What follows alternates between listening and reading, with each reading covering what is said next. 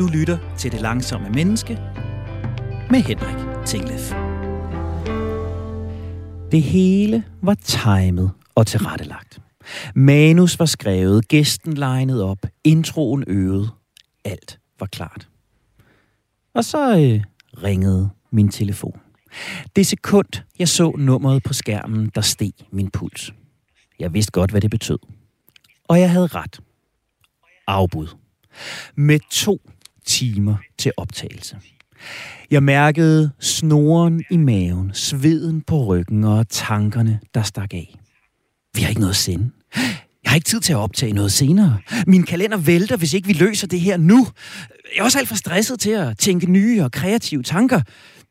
Det var bare ikke, slet ikke sådan her, det skulle være. Hvor er det uretfærdigt? Så alt imens jeg udad til holdt den rolige facade, der kæmpede jeg både fysisk og psykisk i mit indre. Som den lille and, der pisker med benene under overfladen, mens kroppen ser rolig og majestætisk ud.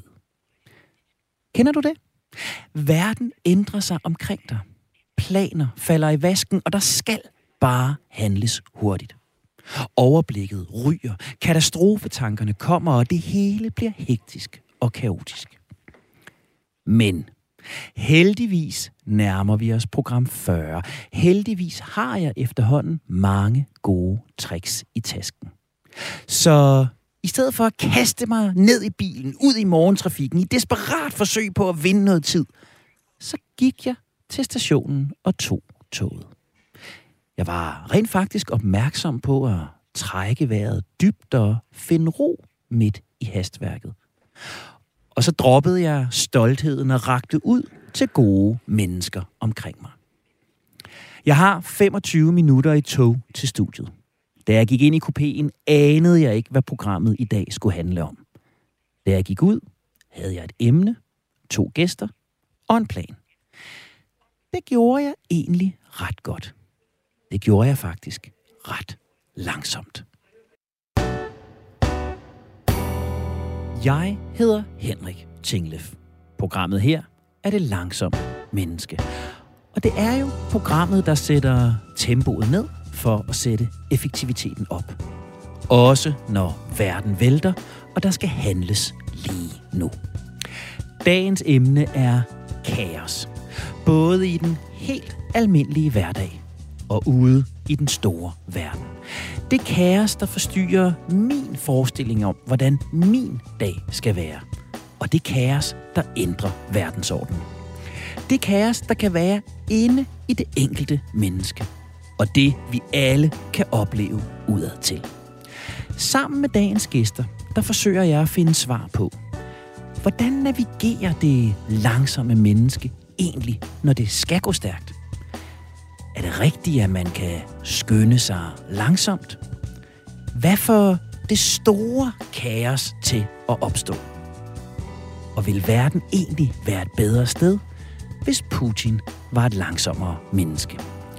Til at hjælpe mig med svarene på de spørgsmål, og sikkert en hel masse flere, der kan jeg nu byde velkommen til en gammel, kendt gæst i programmet, vores huspsykolog, Pernille Rasmussen. Pernille, du er med på en linje ude fra den store verden. Rigtig hjertelig velkommen til. Tusind tak.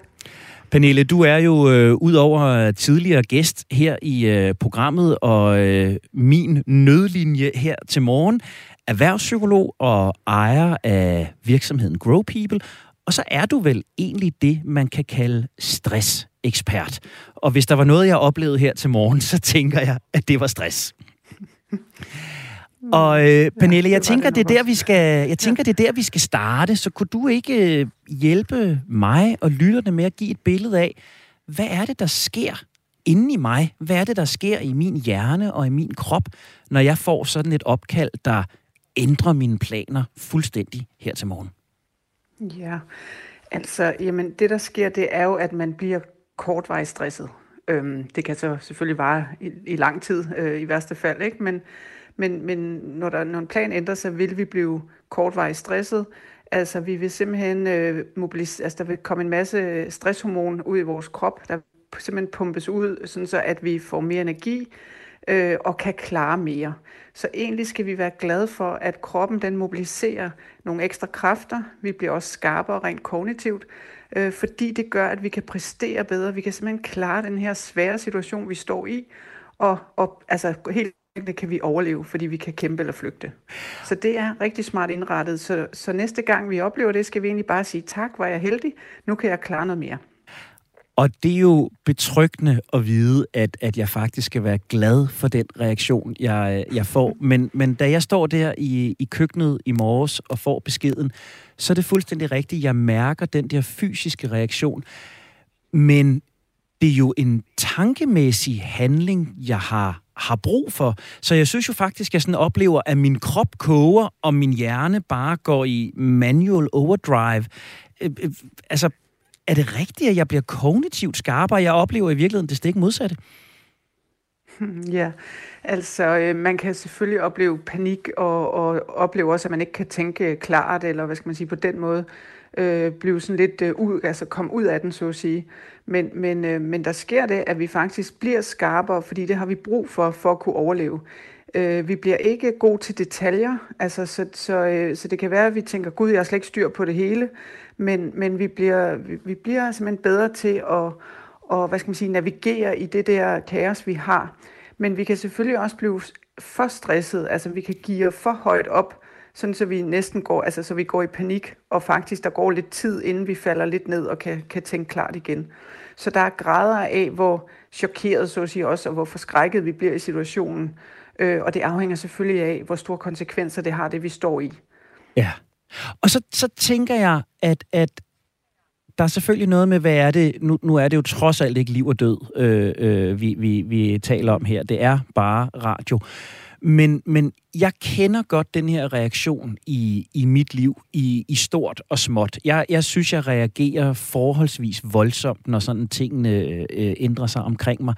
Og samtidig så ser jeg jo mennesker, som, som nærmest trives i det her. Altså som, som nogle gange nærmest opsøger forandringer og kaos og, og hektik. Øh, øh, hvordan er der forskel på os mennesker? Hvorfor er vi nogen, der trives i det hektiske, og nogen, der, der som jeg, øh, i hvert fald midlertidigt panikker lidt? Ja, yeah. altså vi, vi, og det er jo en vigtig pointe, vi mennesker er forskellige, og, øh, og dermed også reagerer forskelligt. Øh, nogen, øh, altså selvom du siger, det er ikke liv og død, og, og det er det jo heldigvis meget, meget, meget sjældent for nogen af os, men vi, nogle, nogle af os tolker det, eller ligesom oplever det som liv og død. Altså vi, vi har den her, øh, nogle gange den evne, eller hvad skal man sige, til at, at tænke katastrofetanker, og, og kan køre sådan helt ud på meget kort tid ind i vores hoved. det vil sige, at vi kan tænke, ej, nu, hvis du, hvis du måske tænker, ej, nu mister jeg det her, nu kan jeg ikke lave det her program, jeg kan ikke lave det næste uge, jeg kan aldrig lave det, og så bliver jeg fyret, og så bliver jeg arbejdsløs og hjemløs. Der altså, var jeg et kort man øjeblik. Man kan komme ud i sådan, ja, ja. Og, og det kender vi mange af os, vi kan sådan uh, helt vildt komme hurtigt ud i sådan en, en virkelig katastrofe-tankerække, og det gør ikke noget godt for os. Så, og det er der nogle af os, der har værre til, eller bedre til, hvis man kan sige det, end andre. Øhm, der er simpelthen nogle af os, der har større behov for kontrol, der går mere i panik, øhm, og, og så er der andre, der måske, hvis de har været vant til at være meget i kaos, også er trænet i det, eller i hvert fald måske har lært sig selv at komme op i helikopteren, se de store linjer, øh, minde sig selv om det ikke er liv og død, og så på den måde også øh, tage det roligt. Undskyld. Og så handler det også om for os alle sammen, uanset hvad, at finde ud af, jamen hvad kan jeg kontrollere lige nu? Hvad kan jeg gøre inden for de her rammer? Hvad er mine muligheder? Og hvad er så noget, jeg må give slip på, og, og ligesom, øh, ja, hvad skal man sige, ikke øh, prøve at styre?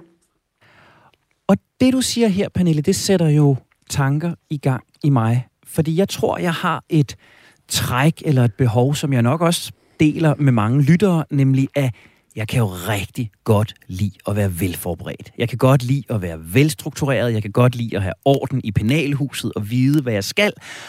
Og jeg tænker jo på, gør jeg i virkeligheden mig selv en bjørnetjeneste ved at gerne vil være velforberedt, gerne vil have styr på tingene, gerne have kontrol. Er det det, der gør, at, at, at jeg så freaker lidt mere ud i, i sådan en situation som den, der opstår her i morges? Det, det tror jeg ikke. Altså, det er jo forskelligt, hvor, hvor meget behov for kontrol vi har, og hvor meget vi, vi planlægger. Og øh, man kan sige, at hvis vi planlægger og har styr på detaljerne, så giver det en forudsigelighed, og det giver noget tryghed. Og det synes jeg er vigtigt at tage alvorligt, hvis man har det behov. Så det er jo den måde, man kan, man kan skabe en god dag øh, for sig selv ved at gøre det. Det er klart, hvis, hvis man overforbereder og overplanlægger, og det, det tager alt, alt, alt for lang tid, og der er noget, handler om noget angst, jamen så skal man jo ind og arbejde med det, mener jeg, og kigge på det, fordi så kan det blive en hemsko. Men grundlæggende, hvis man godt kan lide kontrol og styr på det, så gør det også, at man i højere grad så, øh, mener jeg i hvert fald, kan afvige fra planen, når der så sker ændringer, eller hvis der sker aflysninger, fordi du, du har styr på det, og så kan du det måske også dine ting i hovedet, det vil sige, jamen, så kan du lige kort et kvarter af programmet, eller hvad det nu er. Jeg oplever det selv, fordi jeg tit holder foredrag, og der er der nogle gange, at tidsplanen skrider, fordi, altså ikke på grund af mig, men på grund af der, hvor jeg er. Og så øh, kan jeg godt skære noget af programmet op i hovedet på to sekunder, fordi jeg ved præcis, hvad jeg skal, hvornår.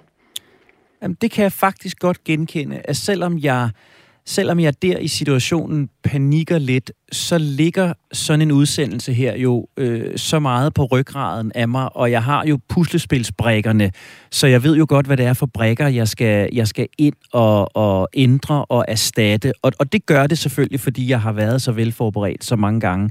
Det, det, giver, det giver meget god mening. Øhm, jeg tænker, Pernille, nu, nu greb jeg bare sådan i efter de forhåndenværende søms princip ned i det langsomme menneskeværktøjskassen og prøvede nogle af de ting, som, som jeg har arbejdet med i programmet her. Det kunne være, at mange lyttere havde gjort det samme, hvis det var dem. Men hvis nu du skulle prøve at, at hjælpe mig og lytterne lidt, kunne vi så lave sådan en, en førstehjælpsplan til, når, når verden vælter. Det kan jo være et møde, der pludselig bliver fremskudt øh, to timer, så man har mindre tid til forberedelse, end man havde regnet med. Det kan være en kunde eller et projekt, hvor rammerne pludselig ændrer sig, eller hvor indholdet skal være noget andet. Eller det kan jo også være ting, der sker i familien, hvor økonomien ændrer sig, eller de praktiske rammer ændrer sig. Hvis vi sådan skulle lave en 3-5-trins guide her, Pernille, hvad gør vi så, når telefonen ringer, mailen tigger ind, verden ændrer sig omkring os. Mm, ja, altså, og vi kender det jo alle sammen i større eller mindre grad. Øhm, altså, det, det, trin 1, det vil være at give slip på planen. Altså, den plan, du havde. Ikke? Ja. Fordi nu er der ny, nu er der ny dagsorden. Nu, er ny, nu skal der laves en ny plan. Ikke? Så giv ja. slip på det, du havde. Øhm, det er trin 1. Øh, og dermed bliver man også nødt til at give slip på det kontrol, man havde. Ikke? Ja. Øhm, så er det trin 2 at finde ud af, hvad er vigtigst i dag, eller i det, der nu skal ske. Ikke? Og hvad kan undværes? Altså prioritere benhårdt. Øh, fordi nu er der en ny dagsorden, og så kan man ikke gå i detaljer, man bliver nødt til at gå op i helikopteren. Det vil sige, hvad er vigtigst nu? Øh, hvad skal med, og hvad, hvad må jeg droppe og give sig helt slip på? Så perfektion er der simpelthen ikke tid til. Der er ikke tid til detaljer. Man bliver nødt til at sænke også baren for, hvad er det, øh, altså hvad, hvad var det, jeg havde regnet med? Hvad var det, jeg, min ambition var? Øh, så, så, øh, så trin 3, det vil være at, at sænke baren, droppe perfektionen, øh, og så finde ud af, hvad er muligt her. Ikke? Det mulige kunst. Det giver, det giver øh, afsindig god mening, ja. det du siger her, fordi når jeg tænker tilbage på køkkenet i morges, så tror jeg, at de første 5-7 minutter brugte jeg på ikke at gøre det første, du nævner. Jeg, jeg prøvede krampagtigt at holde fast i, ah, det, det kunne jo være, at vi på en eller anden måde kunne få det planlagte gennemført alligevel. Og hvad nu, hvis vi huggede en hæl og klippede en tog, og, og jeg fik fat i producer Andreas og prøvede at se, hvad nu, hvis vi fik en anden studietid. Og, øh, øh, så, så jeg brugte faktisk måske i virkeligheden længere 20 minutter på at forsøge at holde fast i den gamle plan. Øhm, og der kunne jeg selvfølgelig have vundet noget tid ved meget hurtigere at sige, hey, tingene har ændret sig. Øh, det er nødt til at, at være noget andet. Til gengæld, når, når jeg lytter på det, du siger her, så tror jeg faktisk, og det tror jeg er nyt i mit liv, øh, så sænkede jeg ret hurtigt øh, øh, forventningerne, sænkede baren. Øh, med al respekt for vores lyttere, og med al respekt for vores redaktør og programchef, så kan jeg afsløre, at jeg fra toget sendte en øh, sms til Andreas, hvor Andreas skrev, hvad er vores vinkel, hvad er det, vi gerne vil? Og mit svar var prioritet 1, et program i kassen. Så allerede der, der, der, der var jeg nået dertil at, at, øh, at sænke øh, baren. Og det tror jeg er nyt. Det tror jeg faktisk er den her rejse, der har, øh, har gjort det muligt. Øhm, så halvt bestået på dine første tre øh, skridt mm-hmm. der. Hvad gør vi så herfra, Pernille? Ja, hvad gør man? Altså, det, det er vigtigt at, øhm, og hvad skal man sige, øh, finde ud af, hvad, altså, hvad er muligt ud fra de her, øh, den her situation. Øhm, undskyld, og der kan man måske bruge nice og need også, ikke, som princip. Altså, hvad, hvad, hvad er det vigtigste, og, og, eller hvad, hvad, altså, hvad er absolut nødvendigt, og hvad er mere sådan øh, bonus, hvis vi kunne få det med, ikke? Men altså, det vigtigste skal med, og så gør man så også, altså, så er det også vigtigt at ligesom hele tiden måske på den her, øh, i den her proces, man er i, og, og minde sig selv om, at det er ikke liv eller død. Altså, du ved, for det meste er det jo heldigvis ikke det, eller større katastrofer. Virkelig sådan holde fødderne på jorden i det, fordi vi har det også nogle gange med at piske en stemning op selv, over hvor katastrofeagtigt det kan være. Så man kan sige, mens vi måske agerer fysisk, øh, drøner rundt, ringer til nogen eller et eller andet, jamen så er der også en indre proces, der er vigtig i at hele tiden sige, rolig nu. Måske taler man pænt til sig selv og, og prøver at berolige sig selv. Rolig nu. Øh, det skal nok gå. Jeg løser det, og, og der, er ingen, øh, der er ingen større, øh, hvad skal man sige, der er ikke nogen såret, såret eller døde. Ja. Så det er også en vigtig proces. Øh, og så er det jo noget med også at, måske også, det kan man i hvert fald gøre bagefter, men, men altså minde sig selv om, at det er jo også sjovt, der sker variation. Ikke? Det er jo også, det er jo også hvad skal man sige, en ny udfordring, man får som kan give noget stolthed, når man mestrer det. Ikke også? Og, og det, får også, altså det giver også variation, det får os op af stolen.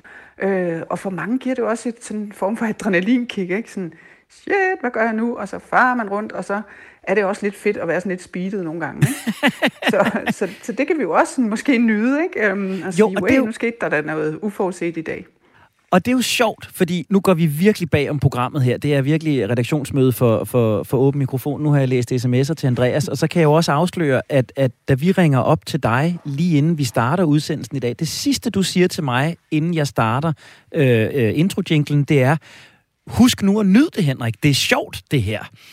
Øhm, og, og, og, og, og, og, og det var faktisk en, en, en, en vigtigere besked end som så, fordi alt andet lige sidder jeg jo her og meget mindre forberedt, end jeg normalt vil være, og hvor jeg normalt vil have tre forskellige spor op i hovedet og, og fire spørgsmål i hver retning, jeg kunne gå. Så lige nu står der tre hovedspørgsmål på mit papir, og det er ligesom det, jeg, jeg har at gå med. Men da du sagde det til mig, der skiftede jeg faktisk sådan fra, ej, det skal jeg klare det her, til, nå jamen for pokker. Altså nu er jeg til stede i det, og så ser vi, hvor det ender. Og forløbig så går det jo egentlig meget godt. Så, så, så den der opmærksomhed på, at det kan være sjovt, at det kan være nydelse, ikke at have overblik, den tror jeg faktisk er vigtigere end som så. Ja, altså jeg, jeg tænker jo det samme, for jeg havde heller ikke så meget tid, inden jeg lige pludselig skulle i radioen. så, så jeg var også sådan, du ved, skiftende undervejs i processen her selv, og, og men, men hvor er det da også sjovt, ikke? Så tog min dag en ny drejning. Ja, det havde, jeg havde ikke planlagt det her, men, men jeg er jo enormt bæret over at blive spurgt, og så tænkte jeg, ej, hvor fedt, det var da en dejlig ting, der skete. Og så må det jo, så gør jeg mig umage med det, og så øh, er det sådan, der. Men, men man kan sige, en sidste del af det her også, at så også, om ikke undervejs, for det kan man nok ikke holde styr på, men i hvert fald bagefter, så være overbærende over for sig selv i det her. Det vil sige, når, når der sker ændringer, så kan det ikke nytte noget, vi så også slår os selv oven i hovedet med, hvor godt det skal være, eller hvad vi kunne have gjort anderledes undervejs. Men bagefter simpelthen sige til os selv, hey, jeg gjorde virkelig, hvad jeg kunne, jeg gjorde mig umage, det var nogle super svære betingelser, men jeg klarede det. Øh, og, og i forhold til, at jeg havde fem minutters forberedelse, eller hvad det nu var, du har haft i dag, Henrik, jamen, så var det da vildt godt. Hold da op. Tillykke til mig. Så det der med at huske at rose sig selv, stø, øh, opmuntre sig selv, og ligesom tale til sig selv, som om man var sin egen bedste ven, er virkelig vigtigt. Og ved, ved det ligger mig jo lidt fjernt, det der. Altså, det er jo noget af det, øh, og hvis man husker, hvad Louise Brygner har fortalt mig om, hvordan jeg behandler mig selv og den slags ting, så, så, så ligger det her mig jo lidt fjernt. Men, men hvis nu jeg rent faktisk brugte lidt kræfter på det i dag, hvis nu jeg rent faktisk satte mig med Andreas bagefter, og, og vi sagde, hey, det var del med godt gået, og godt improviseret, og hurtigt løst, og, og gav hinanden en mental high five på det, vil det så også kunne hjælpe mig næste gang? Fordi jeg prøvede rent faktisk i toget i dag sådan at sige, hey, det plejer jo at gå, og, og jeg har jo aldrig oplevet, at, at, at jeg har også oplevet foredrag, der kører i en anden retning og rammer der ind, så alt det der. Jeg har jo altid løst det, men det var bare som om, det bed ikke rigtigt på mig, da jeg sad i det. Øh, jeg troede, at det, nu er det denne her gang, det går galt. Alle de andre gange er det gået, men denne her gang går det galt. Så, så hvis jeg bliver lidt bedre til at fejre det i dag, øh, tror du så, det bliver nemmere for mig næste gang? Det tror jeg. Altså, jeg tror, det er vigtigt, at vi minder os selv om, når vi står i det, som du siger, det plejer at gå, jeg plejer at løse det, jeg finder min vej, øh, jeg er et kreativt menneske, eller hvad vi nu kan, kan minde os selv om. Øh, men simpelthen vide, at vi plejer at løse det. Øh, og jo flere gange vi gør det, øh, jo, jo, ja, jo, jo bedre står vi jo, kan man sige. Men, men det er også noget med at hele tiden at huske og have fokus på alt det, der gik godt. Fordi vi kan jo godt have været i en situation mange gange øh, lignende her, men hvor vi så bagefter husker de der små detaljer, der ikke kom styr på, eller slår os selv oven i hovedet, fordi det kunne være bedre alligevel. Så det er virkelig vigtigt, at vi husker altså den der metafor med glasset halvt fyldt eller halvt tomt. Ikke? Altså husker at se alt det, der var, og alt det, der skete, øh, som, som gik godt.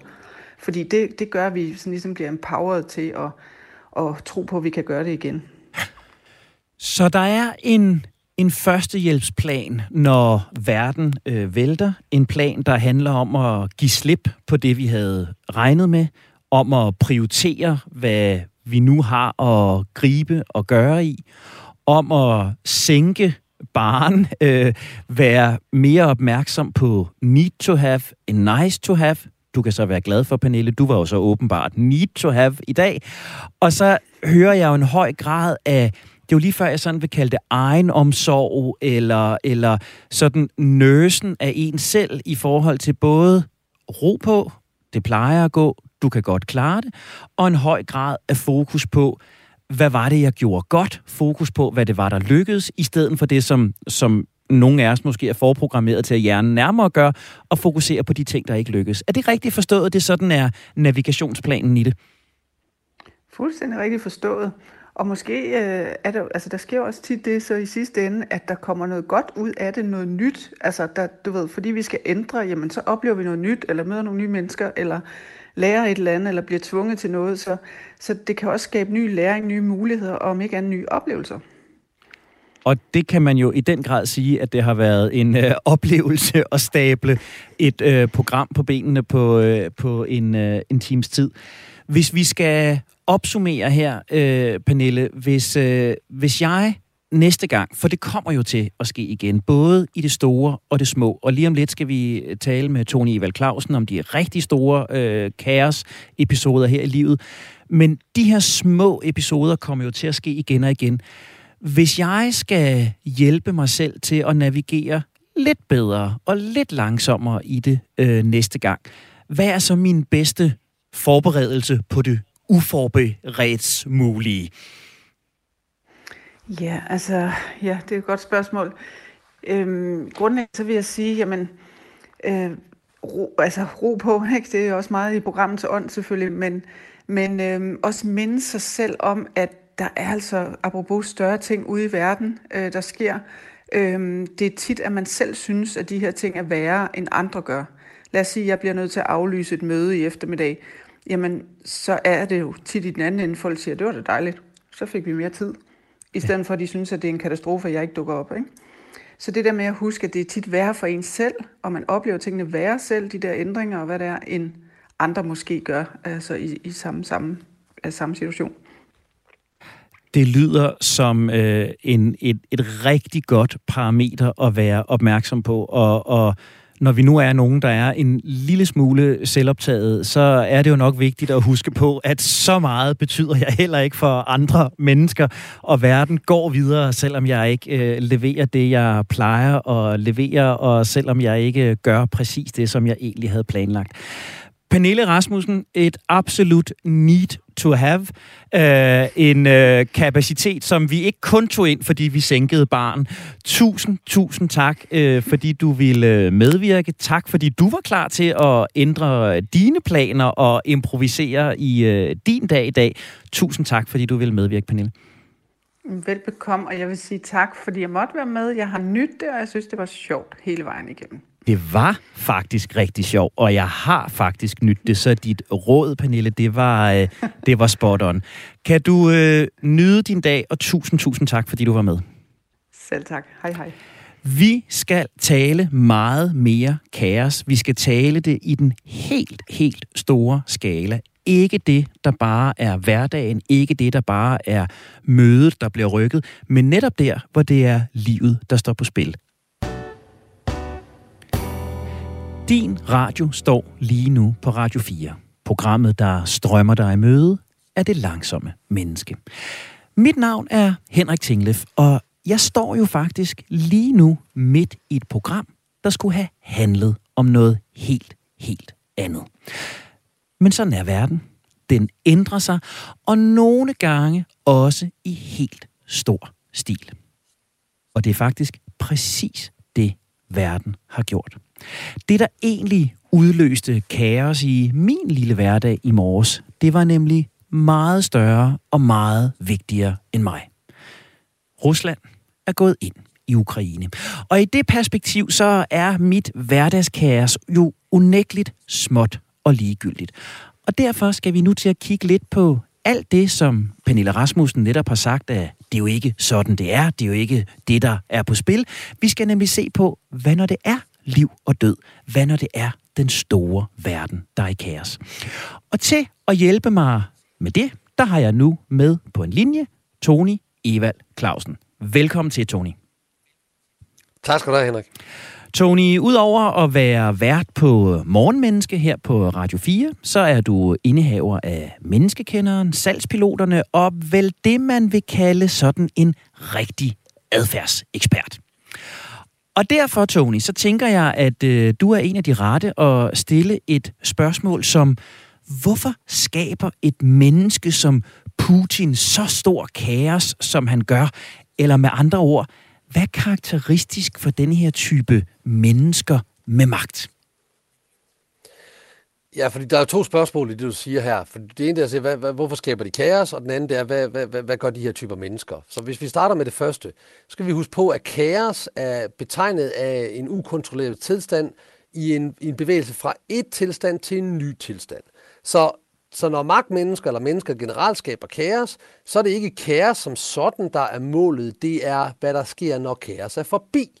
Så, øhm, så den, det kaos, man jo umiddelbart kunne tænke, at det her magtmenneske øh, øh, går ud i, det er i virkeligheden, fordi ved, vedkommende har et mål, der er så for, for, for dig og mig lige nu er, er skjult. Hvad kan det være for et mål? Så det kaoset kan have et, et, et instrumentelt ting, at jeg ønsker kaos, fordi så kan jeg snige det, den, den dagsorden, jeg i virkeligheden imellem, ind igennem det her kaos og opnå det mål, jeg gerne vil. Det er typisk det, der sker med folk, der vil lave kaos. Det er fordi, de har et andet mål. Vi andre står ved siden og siger, det er kaos det hele. Men for dem er der et mål med kaoset, nemlig at de skal opnå noget på den anden ende, og de forsøger at skjule det i det her røgslør af en masse ting, der sker, når vi går fra en tilstand til en anden. Så er kaos øh, camouflage? Er det et øh, bevidst værktøj, som øh, for eksempel magtmennesker bruger? Ja, det, det, det kan det godt være, fordi nu magtmennesker jo, det, det, det bliver meget entydigt, når vi siger magtmennesker. Vi siger mennesker, der har magt med, der bruger de her metoder, de her manipulative psykologiske metoder til at opnå deres mål. De kan bruge det, men det er ikke det samme som, at alle magtmennesker gør det, fordi det er langt fra det, der er sagen. Hvis vi kigger på, øh, på Gandhi, så var han ikke interesseret i kaos. Han var interesseret i nu et mål, og han fortalte, hvad kaos var. Det var så England, der skabte kaos. Så vi kan ikke nødvendigvis sige, at det er alle magtmennesker, der gør det. Men hvis vi tager Putin og Ukraine, jamen, så er han interesseret i kaos, fordi det er i kaoset, han har en plan om, at han kan snige sit, sit, sit endelige mål igennem. Og, øh, og, og det sker jo, der sker jo det, at vi, vi, vi forsøger at navigere i al mulig information, men han har sandsynligvis en oplevelse af, at han ved præcis, hvor han vil hen. Og det gør nogle magtmennesker, når de vil opnå et mål, så skaber de kaos med vilje, fordi det skaber en affektiv, følelsesmæssig tilstand i, i dem, der er i omgivelserne. Og så, jeg sætter med hånden på roret, og jeg ved præcis, hvor jeg vil hen. Og det er hele meningen med kaos, det er, at I andre skal blive urolige. Og vi ved, at når folk de øh, bliver urolige og ængstlige, så tænker de sig ikke om, og så gør de dumme ting. Og det er nogle magtmenneskers, nogle mennesker og nogle personlighedstypers øh, hele mål, det er, at vi andre, øh, vi lige slipper øjnene fra det, de gerne vil have, vi kigger på. Tryllerkunstnere gør det samme. Ikke? De siger, prøv at kigge her, og så gør de noget andet med den anden hånd. og, og det tror jeg er første gang, jeg har hørt uh, Putin sammenlignet med en tryllekunstner, men, men lad nu det ligge. For, for, for som jeg lige har talt med Pernille om, så, så, så kan jeg jo i den grad skrive under på, at, at når jeg oplever kaos, så bliver jeg en lille smule irrationel. Jeg oplever ikke, at jeg tænker helt så klart, og Pernille hjalp mig meget fint med en, en plan for, hvordan jeg kunne navigere i det. Så på den måde, så ligger kaos jo mig så fjernt. Øh, både, både ønsket om at være i det, men i den grad også ønsket om at skabe det. Så, så det er jo i virkeligheden den anden halvdel af mit første spørgsmål, som hedder, hvorfor har nogle mennesker lyst til at skabe kaos? Hvad er det, der sker inde i et menneske som Putin, eller i Trump, eller i andre ledere, der, der bruger det her kaos? Hvor er de anderledes end, i hvert fald end mig, men jeg tænker også end dig, Tony? Ja, kort fortalt, så kan man sige det, at, at øh, lige for dem, du lige listede op her, der er øh, en del af det, det er, at de trives i kaos. Det kan jeg ikke vide, om Putin gør, øh, men det gør Trump. Han elsker kaos, og det er fordi, når han er i kaos, så kan han tale til laveste fællesnævner, fordi vi bliver bange. Og så, så, går, så, så kan han tale, så, når vi bliver bange, så vil vi gerne have enkle løsninger på komplekse situationer. Og øh, det er jo også den fortælling, øh, som Putin giver ind til Rusland. Han fortæller jo, jamen, at Ukraine er bare en magnet for USA. Øh, så det kaos, der er nu, det, det er for at beskytte moderlandet. Fordi det, det hedder i Rusland, det er moderland. Det er ikke fædreland, det er moderlandet. Så, så, så kaosen bliver... Det er, en personligheds, det er i virkeligheden en personlighedstræk. Der er nogle mennesker, der får det fedt ved at være i kaos, fordi at magt, og nu snakker vi magtmennesker, også giver en oplevelse af overlegenhed. Hvis man har haft magt i lang tid, så, så begynder man at blive en lille smule indbilsk, og en lille smule synet på sine egne, sine egne begrænsninger. Og det vil sige, at en, en Trump og måske også en Putin har til tendens til at tro, jamen jeg kan se igennem det her røgslør. Jeg har beregnet alle variabler, jeg har beregnet alle fakta. Det er godt for mig at skabe kaos, for så kan jeg opnå mit mål. Og det vil du også møde i, det vil du også møde i, sådan i helt lavpraktisk på kontor. Der er nogen, der har det fedt med, at det hele roder, og at alting er ustruktureret, og det trives de i bedre, end hvis det hele er struktureret. Så er der en, en sammenhæng mellem, sådan vi kan kalde det, selvovervurdering, øh, narcissistiske træk, øh, vi kan også tage den pæne udgave og skrive et højt selvværd, og så kærligheden til kaos, eller, eller er det alene magten, der gør kaos attraktivt? Ja, du, du forsøger at snakke om to ting på samme tid og, og, og lave en beramning, som jeg ikke helt vil gå med på den præmis. Jeg vil gerne gå med på en præmis om, at, at magtmennesker øh, og mennesker i magt har et indbygget, lige snart du får den, så er det indbygget i vores bevidsthed, at vi vil fastholde den. Og så kan man sige, det Lord Acton sagde engang, at øh, magt korrumperer, fuldstændig magt korrumperer fuldstændig. Og korrumperer i den her betydning betyder, at man forfalsker. Altså man, man, man forvasker og forfalsker og misbruger magt for at få sin vilje. Men, men pointen her er, at det ikke er helt rigtigt, fordi ret meget forskning tyder på, at der er sådan to udkomme.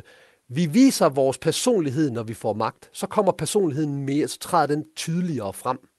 Og derfor kan magt nemlig øh, for nogle mennesker betyde, at de trives i kaos, og derfor øh, forsøger de at opnå kaos, og for andre mennesker præcis det modsatte, nemlig at så træder deres karakter igennem i magten, og så søger de det modsatte af kaos, nemlig det, som vi har set hos rigtig mange af de, dem, vi roser i dag, der ikke ønskede, altså historiske figurer som, som Gandhi og, og Martin Luther King og andre, der forsøger at minimere kaos, fordi det er deres personlighed. Så man kan egentlig sige, at det, at magt gør, det er, at det forstørrer, eller er en, øhm, skal vi sige, en, en, en gasballon, så, så, så, så du bedre kan se, du puster simpelthen din personlighed op, så din personlighed bliver tydeligere, når du får magt.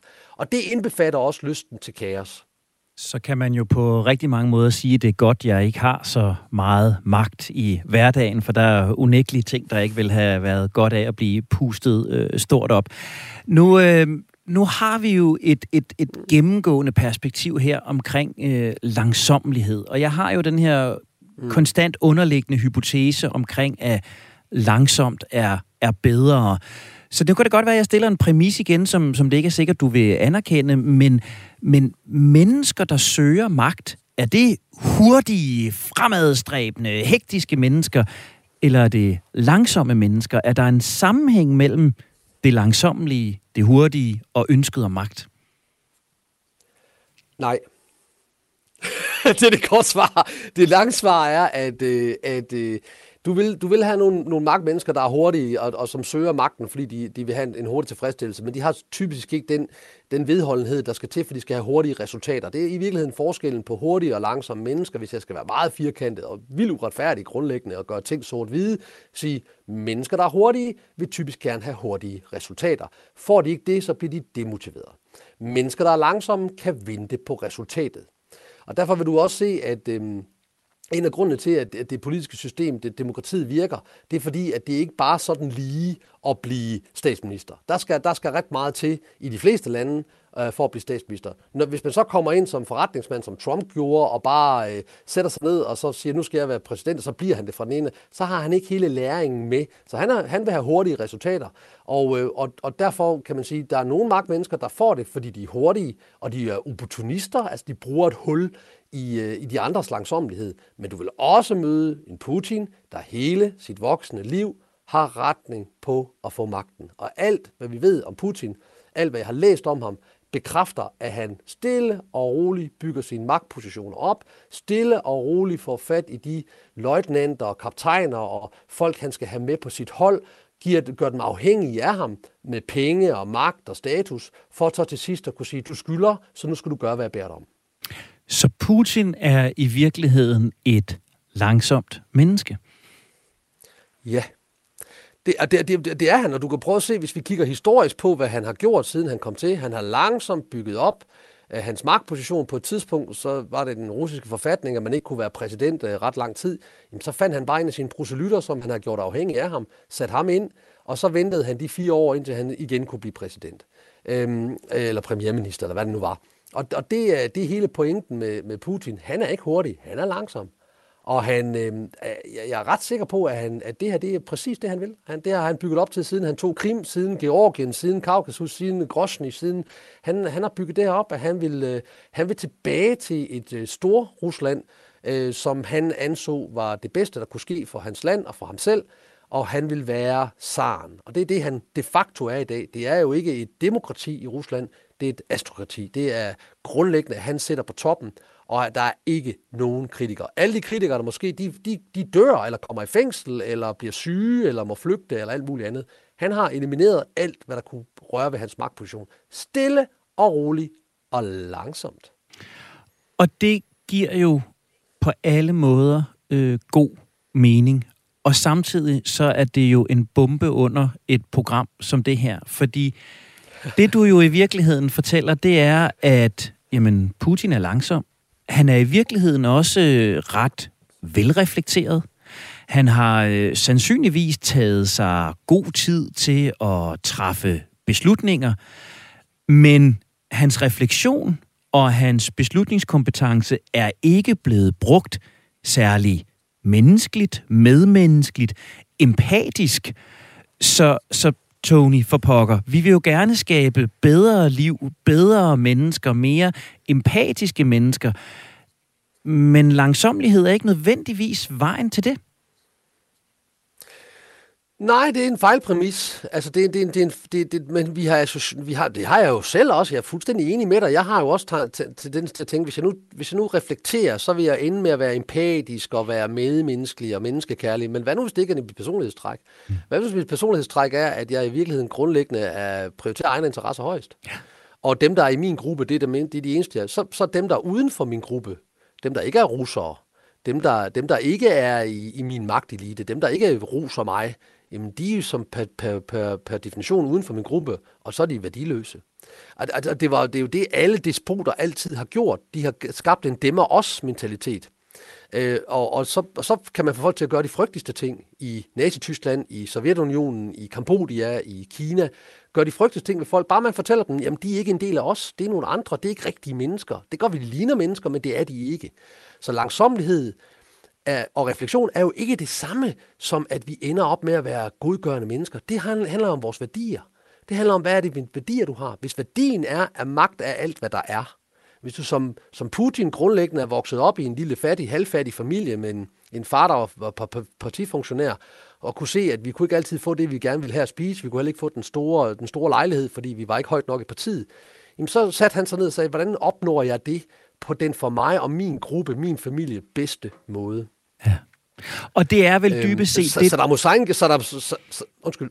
Nå, men jeg tænker, det er vel så dybest set det, der, der, der igen og igen bliver omdrejningspunktet for os, at langsomlighed i sig selv ikke kan være målet, men langsomlighed langt hen ad vejen er midlet, det er et redskab, det er en metode, som vi så kan bruge til både det ene og det andet. Og det er så vores personlighed og vores værdi, der i sidste ende afgør, hvad bruger vi det så rent faktisk til? Ja, hvis vi, hvis, vi, hvis vi kigger på et godt eksempel, og det er mega provokerende at komme med, men et rigtig godt eksempel er, at jeg har arbejdet lidt med veteraner i, i, i, i, i, i forsvaret. Øh, og, og jeg arbejder lidt med, med finskytter. Nogle af de her finskytter, det er det, andre kalder snipers. Det er altså folk, der ligger på, på 500 til en kilometers afstand og skyder et andet menneske. Det, de øvede sig i, var faktisk nærværsøvelser. Præcis. Altså, de øvede sig i meditation. De øvede sig i at trække vejret dybt og højt, og sådan de virkelig kunne være helt rolige, mens de tog sigte på at tage livet af et andet menneske. Det var nok ikke det, Buddha mente, da han udviklede de metoder, der førte til mindfulness. Men det, det er langsomt, det er mm. roligt, det er velovervejet, det er reflekteret, og det er med mål på at slå ihjel. Ja. Så... Og sådan er det. Du kan ikke sætte lighedstegn mellem langsomlighed og refleksion i forståelsen af, at det er godgørende. Nej, og jeg kan godt sætte langsomlighed mellem, eller sætte lighedstegn mellem langsomlighed og refleksion, men det er i tredje led, den mangler lighedstegnet mellem refleksion og medmenneskelighed, omsorg, omtanke, empati. Det er der, at personligheden og værdien træder ind. Præcis. Og hvis jeg skal komme med et lidt absurd eksempel, kan vi jo komme med Saddam Hussein, hvis øh, døtre flygtede sammen med deres ægte mænd øh, fra, fra, øh, fra Saddam Hussein og, og, og blev agenter for, for USA, og så brugte han, jeg tror han brugte to år på at, at overtage dem til at komme hjem og sagde, alt er godt, og vi tilgiver jer. Og, og, og brugt alle mulige måder langsomt og stille og roligt for dem til at rejse tilbage til, til, øh, til Irak. Og da de kom tilbage, slog han Præcis. alle hans svigerbrødre, eller svigersønner ihjel. Præcis. Altså stille og roligt. Stille og roligt. meget langsomt. Men, meget langsomt, men, meget velreflekteret, meget, meget velgennemført. Ja, lige præcis, lige præcis. Ja. Og Tony, nu har vi været helt ude i, øh, i, i de store perspektiver. Vi har været omkring øh, Gandhi, vi har været omkring Trump, vi har været øh, omkring i den grad øh, Putin. Hvis nu vi trækker det lidt ned i hverdagen igen. Nu har vi talt i en halv time med Pernille Rasmussen om, hvordan jeg håndterer denne her hverdagskaos, hverdagshektik, øh, der, der opstår. Der er to spørgsmål, jeg synes, der er, er centrale her. Når det er verden, der vælter. Når, når det er Trump, der rasler med sablen og, og, og taler om Rocketman, når det er Putin, der ikke bare rasler med sablen, men rent faktisk også svinger den, når det er klimaet, der, der truer os. Hvordan navigerer vi mennesker bedst i det? Hvordan er det, jeg over de kommende uger, mens situationen i Europa udspiller sig, hvordan er det, jeg bevarer overblikket og roen, og ikke selv bliver hektisk og ureflekteret? Jeg vil øh, slukke for alle nyheder. Øh, der er ikke noget, du kan gøre for det alligevel. Øh, så jeg vil, jeg vil holde op med at orientere mig. Øh, jeg vil, øh, hvis, hvis det er noget, der virkelig skaber ængstelighed og kaos hos dig, så vil jeg fokusere på dagligdagen. På det, du rent faktisk gør noget ved. Hvordan behandler jeg min næste? Hvordan behandler jeg mine børn? Hvordan behandler jeg mine kollegaer? Øhm, det vil, det vil være mit bedste råd, at man, vi går ind i det, vi rent faktisk har indflydelse på, nemlig de mennesker, der er omkring os, og de tanker og handlinger, vi gør og fører det mig hen til det, jeg gerne vil. Det ender jo altid på værdier. Altså det ender på, hvad er vi vores værdier, øh, i, når vi møder kaos. Hvad er min værdi? Især, og værdier er jo kun noget værd, når de kommer til ulejlighed. Ellers er det ingenting værd. Alle kan have masser af værdier, når det sådan lyder godt. Men øh, og Vesten bliver jo kaldt ud på deres bluff her, ikke? fordi vi, I siger, I vil støtte Ukraine, så nu tager jeg den, fordi jeg tror ikke en skid på, at I vil støtte dem. Og det er det, han, det, er det, han, det, det tror jeg, hans kalkyle. Han tænker, Nix, I har brug for vores olie og vores gas. I gør ikke noget. I råber og skriger, men der kommer ikke noget. Men det er jo interessant... Så for os helt almindelige mennesker... Ja. Jamen, jeg tænker netop for os helt almindelige mennesker, jeg tænker, det er interessant, det du siger her, fordi det Pernille nævner for mig, når, når min telefon ringer, og mit program øh, øh ændrer sig, det er jo de to første råd. Det er, giv slip, og det prioriter. Prioriter det, du kan gøre noget ved. Og det er jo i virkeligheden selvom vi nu her taler de helt store jul, så er det jo i virkeligheden langt hen ad vejen samme råd, du giver lytterne og jeg. Giv slip. Giv slip på, på det, som, som ikke gør noget godt for dig. Øh, du siger direkte, sluk for, for nyhederne, øh, lad være at følge med, og du siger jo virkelig også, fokuser på det, som du kan gøre noget ved, og, og nok er min selvovervurderingsevne stor, men det er nok ikke det store, jeg kan gøre ved Putin, men, men jeg kan gøre noget ved, hvordan min dag er for mig, for mine børn, for, for folk omkring mig. Er det, er det sådan, vi navigerer bedst i det, Tony? Ja, og du kan gøre noget ved despoten på dit kontor. Du kan gøre noget ved, ved astrokraten på dit kontor. Du kan gøre noget ved diktatoren på dit kontor, der langsomt, men sikkert bevæger sig hen mod det, du oplever er et negativt mål. Det kan du gøre noget ved. Og det er der værdien, så kan vi råbe på, på Putin alt det, vi vil, og på Trump, men hvad gør vi, når vi kommer ind på vores arbejdsplads til den, den nabo, der vil forsøge at dominere os? Hvad gør vi der? Siger vi fra over for den despot? Siger vi fra over for den diktator? Ah, det er ikke lige helt så nemt. Det er nemmere at sige, at Putin skal lade være, men det er svært at sige til kontorchefen, at han skal holde op med at råbe af os, eller til Pia Kærsgaard, at hun ikke skal rundt på gangene og råbe af folk. Altså, det, det, og når, når, når, når, når, når, når, det, når push comes to shove, når det kommer til slutningen af alt det her, så er vores værdier det langsomme menneske, det reflekterede menneske, der fører hen imod en, en balance, balanceret tilstand, det er, at vi rydder op i vores nærområde. Der, hvor jeg kan sige fra over for en kunde, jeg kan sige fra over for en kollega, der er negativ i sin adfærd, som langsomt og omhyggeligt sidder der og bygger et eller andet op, eller hurtigt og med vilje søger kaos, det kan jeg sige fra over for. Og det skal ja. vi konkretisere, for jeg tænker jo netop, at, at despoten på kontoret, eller jeg har ham siddende ude i regiet her, ikke? Men, men, men despoten på kontoret, øh, diktatoren i hverdagen, der hvor jeg kan gøre noget. Du menneskekender, du adfærdsekspert. Lad os få lytterne og jeg de der tre gode råd til, hvordan navigerer vi med de der hektikskaber, de der øh, kaoskosmonauter, som vi møder i vores hverdag. Hvad er det, vi skal gøre, når det er Karsten på kontoret, der konstant skaber kaos?